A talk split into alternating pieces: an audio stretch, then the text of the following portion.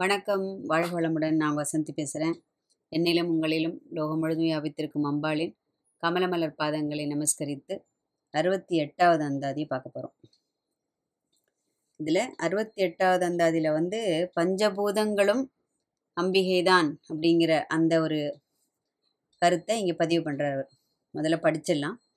பாரும் புனலும் கனலும் வெங்காலும் படர்விசும்பும் ஊரும் முருகு சுவை ஒளி ஊறு ஒளி ஒன்றுபடச் சேரும் தலைவி சிவகாம சுந்தரி சீரடிக்கே சாரும் தவமுடையார் படையாத தனம் இல்லையே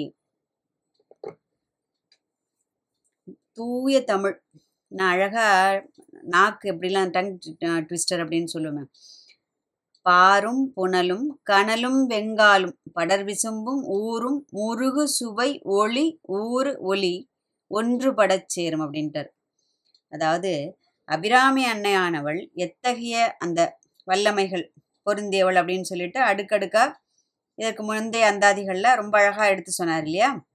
அதாவது அவளின்றி ஓர் அணுவும் ஒரு இயக்கமும் நடைபெறாது அப்படிங்கிறத இந்த அந்தாதியில் சொல்ல வர்றார் அவர் மும்மூர்த்திகளுக்கும் அதாவது இந்திராதி தேவர்களுக்கும் எல்லாத்திற்குமே சகலத்திற்கும் ஆ பிரம்ம கீட்ட ஜனனி அப்படிங்கிறது லலிதா சகசிரநாமம். அதாவது ஒரு புழுலேருந்து ஆரம்பித்து பிரம்மா வரைக்கும் படைத்து அதை இயங்கச் செய்யும் சக்தியாகவும் அவளே இருக்கின்றாள். இந்த மும்மூர்த்திகளுக்கும் ஆக்க சக்தியாக அவளே இருக்கின்றாள். இல்லையா? ஆச்சாரிய பகவத்பாத் என்ன சொல்றார்? சௌந்தரிய லகரியில முதல் இதிலே பாட்டிலே சொல்லிட்டார். சிவசக்தியா யுக்தோ எதி பவதி எல்லாரும் கேட்டிருப்போம் படிச்சிருப்போம். அதாவது அந்த மும்மூர்த்திகளும் அவளுடைய ஆக்ஞை இல்லாமல் அவர்களால் இயங்கக்கூட முடியாது அப்படின்ட்டார் ரொம்ப கிளியரா இந்த பிரபஞ்சத்திற்கும் அதன் இயக்கத்திற்கும் மூல காரணியாகவும் ஆதி காரணியாகவும் எப்படி வேணா வச்சுக்கலாம் பஞ்சபூதங்களாகவும் அதன் தன்மாத்திரைகளாகவும். தன்மாத்திரைகள்லாம் தெரிஞ்சிருக்கும் இருந்தாலும் தெரியாதவர்களுக்காக அதாவது குணம் அந்த பஞ்சபூதங் ஒரு ஒரு பஞ்சபூதத்திற்கும் ஒரு ஒரு குணம் இருக்கு இல்லையா? அதுதான் தன்மாத்திரைன்னு சொல்றோம். அதன் குணங்களாகவும் அவள் விளங்குகின்றாள். பஞ்சபூதங்களை பற்றி கொஞ்சம் சின்னதாக நம்ம தெரிஞ்சுப்போம். ஒரு ஒரு ரீகேப் மாதிரி. ஏன்னா அது அது தெரிஞ்சாதான் இந்த பாட்டோட முழு அர்த்தம் நம்மளால் புரிஞ்சுக்க முடியும். பஞ்சபூதங்கள் வந்து ஐந்துங்கிறது எல்லாம் தெரியும். பஞ்சன்னா ஐந்து. ஐந்து பூதங்கள் எவை எவை? ஆகாசம் காற்று அக்னி நீர் பிருத்திவி அதாவது மண். இதில் முதன் முதலில் தோன்றியது ஆகாசம். ஆனால் இந்த அஞ்சும் ஒன்றோடு ஒன்று தொடர்புடையது. அதுதான் ரொம்ப அழகு இந்த இடத்துல. அந்த ஒரு ஒரு இதற்கும் ஒரு ஒரு குணம் உண்டு. ஆகாயத்தோட குணம் என்ன? ஒலி. அதோட அந்த அந்த பிரணவ சவுண்ட் அப்படின்னு சொல்லிட்டு இன்றைக்கி நாசா விஞ்ஞானிகள்லாம் கண்டுபிடிச்சி சொல்கிறாங்கன்னா நம்மளுடைய என்ன சொல்லுவோம் மகரிஷிகள்லாம் எப்போவோ கண்டுபிடிச்சி வச்சுட்டு போயிட்டாது இல்லையா? பிரபஞ்சத்தின் ஒலி வந்து அந்த ஆகாசத்தின் அந்த ஒலியாக தான் இருக்குது அந்த பிரணவம் அப்படின்னு சொல்லிட்டு. அப்போது ஆகாசத்தோட குணம் என்ன? ஒலி அடுத்தது காற்று. காற்று எப்படி இருக்குது அடுத்த இதில் அதாவது இது வந்து ஆர்டர் பண்ணி தான் அப்படி நம்ம பார்க்க முடியும் இதில். இந்த இதை பொறுத்த வரைக்கும் அதாவது குணங்களை பொறுத்த வரைக்கும். காற்றில் என்னென்ன இருக்குது ஒலி இருக்குது ப்ளஸ் ஸ்பர்ஷம். அப்படியே காற்று நம்மளை வருடின்னு போகிறது இல்லையா? நம்ம சொல்கிறோம் இல்லையா? அப்பா என்ன சுகமாக இருக்குது காற்று அப்படியே வருடின்னு போகிறது தாளாட்டுற மாதிரி நம்ம சொல்கிறோம் இல்லையா? அப்போ க ஆகாசத்தோட குணமும் காற்றின் குணமும் இணைந்தது. அடுத்தது எது வருது இந்த ஆர்டரில்? அக்னி. அக்னிக்கு மூன்று குணங்கள் எது எது அந்த ஆகாசத்தின் ஒளி காற்றின் ஸ்பர்ஷம் அக்னிக்கே உண்டான ஒளி அதாவது பிரகாசம். இது மூன்றும் சேர்ந்தது அக்னி. அடுத்த ஆர்டரில் வருது இது நீர். அப்புன்னு சொல்கிறோம் இல்லையா? நீர். நீரில் நீருக்கு என்ன ஆகிடுறது இது இது மூணோட குணத்தையும் எடுத்துட்டு ப்ளஸ் தன்னோட குணம். இந்த மூணோட குணம் என்ன? ஆகாசத்தோட ஒளி காற்றின் ஸ்பர்ஷம் அக்னியின் ஒளி நீரோட இது என்ன? சுவை. ஒரு ஒரு டேஸ்ட் தண்ணிக்குன்னு ஒரு ஒரு சுவை இருக்கும் இல்லையா? அது சுவை தான் இதோட குணம். அடுத்தது வர்றது கடைசியாக வருவது. அதாவது ஆகாசத்தில் தோன்றி பிருத்திவியில் முடிவடைகிறது. பிருத்திவிக்கு அதாவது மண்ணுக்கு என்னென்ன இருக்கு குணங்கள்? இந்த நான்கோட குணங்களும் அதாவது ஆகாயத்தின் ஒளி காற்றின் ஸ்பர்ஷம் அக்னியின் ஒளி நீரோட சுவை. பிருத்திவிக்கு உண்டான குணம் எது? கந்தம் அப்படின்னு சொல்றது. அதாவது மனம். அப்ப இது ஐந்தும் ஒருங்கே பெற்றது பூமி. இங்கே அவர் என்ன சொல்ல வர்றார் அப்படின்னா இதில் இதில் ஏன்னா அந்த வெங் சில தூய தமிழுங்கிறதுனால தான் இவ்வளோ விளக்கி சொல்ல வேண்டியதாக இருக்குது அதாவது வெங்காலம் அப்படின்னாக்க அந்த காற்று வந்து வேகமாக அதாவது வீசக்கூடியது. அடுத்தது வியாபித்திருக்கும் அந்த ஆகாசம். படர் விசும்புன்னு சொல்கிறாரு இல்லையா இந்த இடத்துல? படர் விசும்பும் அப்படின்னு சொல்கிறாரு இல்லையா? அந்த வெங்காலும் படர் விசும்பும் அப்படின்னா பறந்து விரிந்த எங்கும் நீக்கமர நிறைந்து வியாபித்து கிடக்கின்ற அந்த ஆகாசம். மனம் வீசும் பிருத்திவியும் ஒளிரக்கூடிய அக்னியும் சுவைக்கின்ற நீரும் அதாவது முருகு சுவை ஒளி ஊறு ஒளி. சுவை சுவை பார்த்துட்டோம். அடுத்தது அழகான ஒளி ஆகாசத்தோடது அது அழகான அந்த ஸ்பர்சம். இதெல்லாம். அப்போ இது எல்லாவற்றின் ஆதி பொருளாகவும் மூலகாரணியாகவும் இருக்கக்கூடியவள் அம்பிகைதான் அப்படின்னு அழகா சொல்றார். நமக்கு புரியுற மாதிரி எவ்வளவு இவ்வளவு விளக்கத்தோட சொல்கிறார் நமக்கு. இல்லைன்னா பஞ்சபூதங்கள் தான் அம்பாள்னு சொல்லிட்டோம்னா ஒரே வாரத்துல முடிஞ்சு போயிடும். எப்படி இது ஒன்றோட ஒன்று தொடர்புடையது அப்படின்னு சொல்லி அழகா சொல்றாரு இந்த இடத்துல. அடியவர்களின் விருப்பத்திற்கு ஏற்ப அம்பிகை வந்து ஒரு சூக்ஷ்ம பொருளாக இருந்தாலும் ஏன்னா அவள் கண்ணுக்கே தெரியாத அணுஸ்வரூபிணின்னு நம்ம பார்க்குறோம் இல்லையா? அப்படி இருந்தாலும் அவள் என்ன பண்றா? தன் அடியவர்களின் விருப்பத்திற்கு ஏற்ப பல்வேறு வடிவங்களை எடுத்து பல ஸ்தலங்களில் கோவில் கொண்டு எழுந்தருளை அடியார்களுக்கு அருள் பா- அருள் அருள் செய்கின்றார். இங்க என்ன சொல்றார் அவர்? குறிப்பா சிவகாம சுந்தரி அப்படிங்கிறார். அதாவது ஒன்றுபட சேரும் தலைவி சிவகாம சுந்தரி. ஏன் இந்த இடத்துல அபிராமி சொல்லாம சிவகாம சுந்தரி சொல்லியிருக்கார் அப்படின்னு? ஏதாவது ஒரு கேள்வி யாருக்காவது ஒருத்தருக்கு வரலாம் அப்படியா? எப்படின்னு நினச்சோம்னா இதுக்கு முன்னாடி ஒரு அந்தாதியில சொல்லியிருக்காரு நம்ம ஞாபகப்படுத்தி பார்த்துக்கலாமா? எதுல சொன்னார்? தில்லை உரர்தம் பாகத்து உமை மைந்தனே உலகேழும் பெற்ற சீர் அபிராமி அந்தாதி எப்போதும் என் சிந்தையுள்ளேன்னு முதல்ல ஆரம்பிச்சிட்டார். முதல் இதுலயும் அவர் என்ன சொல்றார்? அந்த தில்லையில் வாழும் நடராஜ பெருமானின் உடனுறையும் அந்த உமையானவள் அந்த சிவகாம சுந்தரின்னு சொல்றார் இல்லையா? அதையே தான் இந்த இடத்துல திரும்பவும் கொண்டு வர்றார். அந்த முதல் அந்தாதியில் சொன்னதையே இங்கே எதுக்காக கொண்டு வராருன்னா ஒரு ஒருவேளை சிவகாம சுந்தரி அப்படின்னு அந்த திருநாமத்தோட அவள் வந்து என்ன பண்ணுறா நடராஜ பெருமானின்னு கூட உடன் அதாவது உரைகின்றாள். இல்லையா? உடனுறையும் சிவகாம சுந்தரி. இந்த சிவகாம சுந்தரிக்கே உரிய சிறப்பு என்ன அப்படின்னு சொன்னாக்க அவள் ஞான சக்தியின் வடிவு. அதாவது ஆன்மாக்களின் மும்மலங்களையும் அகற்றி அந்த உயிர் கூட்டத்தின் பிறவி பயனை எளிதாய் பெற பேரருள் புரியும் ஞான சக்தியாக விளங்குபவள் சிவகாம சுந்தரி. அதனால இந்த இடத்துல அபிராமின்னு சொல்லாம ஒருவேளை எனக்கு எல்லாமே அந்த அம்பாளுக்கு இருக்கிற கோடான கோடி நாமங்கள்ல சிவகாம சுந்தரியும் ஒன்று இந்த இடத்துல பர்டிகுலரா அதை பத்தி சொல்றதுக்கு காரணம் ஒருவேளை இதாகவும் இருக்கலாம் அப்படின்னு வியாக்கியானர்களோட ஒரு கருத்து. ரெண்டாவது சுந்தரி அப்படிங்கிறத நம்ம கவனிக்கலாம். அவர் நிறைய அந்தாதியில அம்பாளை வந்து சுந்தரி சுந்தரி சுந்தரின்னு சொல்லிட்டு கூப்பிடுவார். அதாவது இது வந்து இந்த எளியனுக்கு தோன்றிய ஒரு ஒரு தாழ்மையான கருத்து. அதாவது அவருடைய கண்ணுக்கு அவ எப்பவுமே பேரழகியா தெரிஞ்சிருக்கணும். இல்ல அவள் அவருக்கு எப்பவுமே தன்னை பேரழகியாக அவள் பேரழகிதான் அவள் தன்னை காட்டிக்கணும் அவளோட சுயம் ரூபமே அப்படிதான் இல்லையா?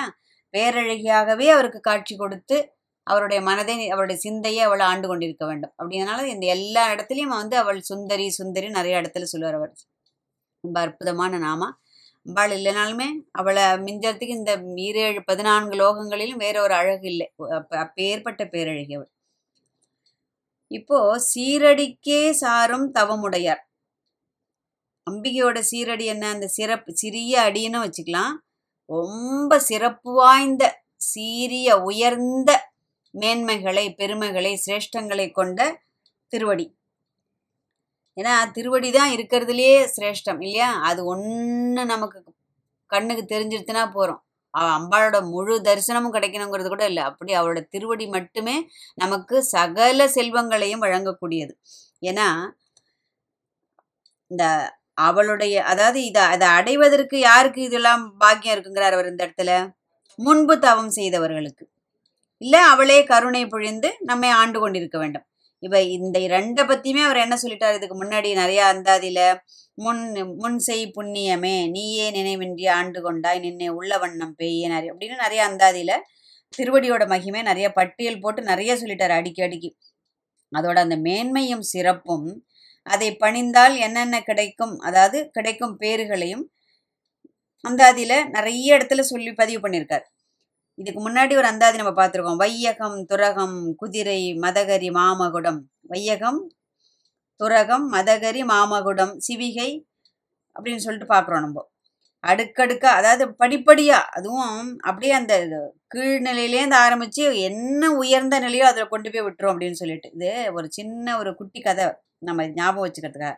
அதாவது முன்னாடி ஒரு காலத்தில் நெல்லையப்பர் கோவில் திருநெல்வேலி இருக்கு இல்லையா? அங்கே காந்திமதி நெல்லையப்பர் கோவிலில் வந்து ஒரு விளக்கேற்றும். அங்கே அந்த அந்த கோவில் திருப்பணி இந்த சிவ கைங்கரியம் பண்ணுறதுக்கு ஒரு ஒருத்தர் ஒரு ஒரு அன்பர் இருந்தாராம்.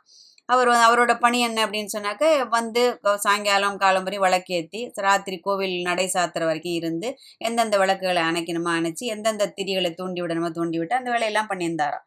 அவருக்கு எப்பவும் அம்பாளோட அனுகிரகம் நம்ம கிடைக்கணும் கிடைக்கணும்னு அதுவே மனசில் ஒரு பெரிய ஒரு ஏக்கமாக இருந்துதான் அப்போ அங்கே வந்து ஒரு அம்பாள் உபாசகர் வந்து அவருக்கு ஒரு சின்னதாக ஒரு ஒரு பாடலை உபதேசித்து ஒரு மந்திரம் மாதிரி சொல்லி இதை நீ சொல்லிகிட்டே இரு அம்பாள் உனக்கு இன்னைக்கு இல்லை என்றைக்கோ ஒரு நாள் உனக்கு கருணை பண்ணிடுவான்னு சொல்லியிருக்காரு. இவரும் அதை ரொம்ப ஒரு நம்பிக்கையோடு சொல்லிகிட்டே வந்து எப்பவும் முணு முணு முணு முணுன்னு சொல்லிகிட்டே விளக்கேற்றுவாராம் அது அப்போது ராஜா மகாராஜாக்கள் காலங்கிறனால ஒரு நாள் மன்னர் வந்து அந்த கோவிலுக்கு வந்திருக்காரு. அவர் எதற்கு வந்திருக்காரு? அவருடைய தலைமை அமைச்சர் வந்து அவர் வந்து ரொம்ப ரொம்ப நல்லவர். ஆனால் ஒரு நேர்மையற்றவராக இருக்கிறதுனால அவர் என்ன பண்ணலாம் அப்படின்னு சொல்லிட்டு கொஞ்சம் மன கிளேசத்தில் பகவான்கிட்ட பிரார்த்தனை பண்ணுறதுக்கு வந்திருக்கார். மன்னர் வந்ததும் அங்கே கோவிலில் இருக்கிற அந்த இதெல்லாம் சலசலப்புலாம் அடங்கி தான் சத்தமே இல்லாமல் ஆனால் அந்த என்ன சொல்லுவோம் அந்த விளக்குகளோட அந்த ஒரு தீபத்தோட ஒரு அதற்கே காற்றுக்கே உண்டான ஒரு ஒளியும் ப்ளஸ் யாரோ முணு முணு முணு முணுன்னு எதையோ சொல்லிட்டு நடந்து போகிற சத்தமும் கேட்குறதான். என்ன இப்படி ஒரு பின் ட்ராப் சைலன்ஸ் இருக்கிறதுல இப்படி மட்டும் இது மட்டும் யார் இன்னும் இப்படி சொல்லிட்டு இருக்காருன்னு எட்டி பார்க்கறச்சு இந்த விளக்கேற்றும் தொழிலாளி ஏதோ ம வாய் முணு முணு முணுன்னு சொல்லிட்டு அவர் பாட்டு ஒரு வேலையை பண்ணிட்டு இருக்காராம். அப்போ இந்த ராஜா ஒன்று இங்கே வா இங்கே அப்படின்னு பயந்து போய் கிட்ட வர்றார் அவர். என்ன நான் வர்றத கூட தெரியாமல் நீ என்ன முணுமுணுத்துன்னு இருக்கேன்னு இப்போ இல்லை இந்த மாதிரி கோவில் ஒருத்தர் வந்திருந்தார் இங்கே. அவர் எனக்கு இந்த அம்பாளை பற்றி இந்த பாட்டை நீ சொல்லிகிட்டே இரு. அம்பாள் உனக்கு ஒரு நாளில் ஒரு நாள் பிரத்யட்சமாகி உனக்கு எல்லாம் நீ என்னென்னலாம் ஆகிரகம் உனக்கு இருக்கோ எல்லாத்தையும் நிறைவேற்றி தருவான்னு சொன்னார். அதனால் நான் சொல்லிகிட்டே இருக்கேன்னு. அப்போ இது எந்த பாடல்னு கேட்டால் அதுதான் இந்த வையம் துரகம் மதகரி மாமகுடம்னு சொல்லிட்டு இந்த பாட்டை நான் சொல்லிகிட்டே இருக்கேன் அப்படின்னு சொல்லிட்டு அவர் சொல்கிறாராம் அப்போ இவ்வளவு மீன்ஸ் உன்னுடைய அந்த தொழிலில் இவ்வளவு நேர்மையாக அதாவது யார் வந்தேன் யார் போனா என்ன அதுக்காகலாம் நான் என்னோட வேலையை விட்டுட்டு நான் அது வே இந்த பணிய மாட்டேன். அது என்னோட வேலையை செய்கிறது தான் என்னோட கடமை கடமை தான் எனக்கு முக்கியம் அப்படிங்கிற மாதிரி செஞ்சுட்டு இருக்கேன். உன்னோட அந்த வேலையெல்லாம் ரொம்ப மிக்க மகிழ்ச்சி அடைந்து உனக்கு வந்து நான் அமைச்சர் பதவி வழங்க போகிறேன் அப்படின்னு சொல்லிட்டு மன்னர் என்ன பண்ணிட்டார்? அதிரடியாக அந்த நேர்மையற்ற அந்த அமைச்சரை தூக்கிட்டு இவர் அழகாக கூப்பிட்டு இன்னிலேருந்து நீ தான் என்னுடைய தலைமை அமைச்சராக இருக்கின்றாய் அப்படின்னு சொல்லிட்டு சொல்கிறார் உடனே என்னாச்சு? அவர் வெளியில் வரவும் யானை அவருக்கு மாலை போடுறது யானை மேலே உட்கார வச்சு அவரை கூட்டின்னு போயிட்டு குதிரைப்படை சூழ வருது காலாட்படை சூழ கொண்டு போய் அவருக்கு ஒரு பெரிய பதவி பிரமாணம் பண்ணி வச்சு அவருக்கு மாமகுடத்துலேருந்து எல்லாம் கிடச்சிருது. அப்போது அந்த அன்பருக்கு புரிய வந்துதான் அப்பா நம்ம வந்து ஒரு ஒரு சாதாரண ஒரு வார்த்தைகளை வந்து இப்படி உரியேற்றி உரியேற்றி உரியேற்றி ஒரு நம்பிக்கையோடு அம்பாள் வந்து நமக்கு இன்னைக்கு இல்லை எதுக்கோ ஒரு கருணை பண்ணுவான்னு நம்ம நினச்சிருந்தோம். ஆனால் இப்படி ஒரு கருணை பண்ணிட்டாளே அவ. நான் நினைச்சு கூட பார்க்கலையே எனக்கு அப்பேற்பட்ட ஒரு ராஜபோக வாழ்வை அவள் தந்து விட்டாளே அப்படின்னு சொல்லிட்டு அவர் அப்படியே மனமுருகி போயிட்டாராம். இது எதற்காகனா இந்த கதை வந்து இந்த இடத்துல இந்த அந்தாதிக்கு பொருத்தம். அதாவது அவளுடைய அடியை பணியும் அந்த அடியவர்களுக்கு கிடைக்காதது அடைய முடியாதது அப்படிங்கிற எந்த ஒரு செல்வமும் இந்த ஈரேழு லோகத்திலும் இல்லை அப்படிங்கிறது இதிலிருந்து நமக்கு திண்ணமாகிறது. இப்போ நாமும் என்ன பண்ணணும்? ஆச்சாரிய பகவத்பாதர் சொல்கிற மாதிரி அவளை துதிக்க அதாவது உன்னை துதிக்க உன்னை பணிய உன்னை மறவாமல் அதாவது தைலதாரை மாதிரி அந்த எண்ணெய் அப்படி விட்டோம்னா எப்படி அதோட நடுவில் அந்த என்ன சொல்ல பிரேக் இல்லாமல் அப்படியே ஒழுகிறதோ அந்த மாதிரி எந்த நேரமும் அம்பாளின் நினைவு தான் நம் சிந்தையை ஆண்டு கொண்டு நம்மை ஆள வேண்டும் அப்படிங்கிற அந்த உயரிய செல்வத்தை அவள் நமக்கு வழங்கி நம்மை அவள் ஆண்டு அருள் புரிய வேண்டும் என்கின்ற உயரிய பிரார்த்தனையோடு அறுபத்தி ஒன்பதாவது அந்தாதியில இன்னும் ஒரு படி மேலே போய் எல்லாவற்றையும் தந்தருளும் தயாநிதி அப்படின்னுட்டார். அதை பற்றி அடுத்த அந்தாதியில் பார்ப்போம் வாழ்க வையகம் வாழ்க வளமுடன்.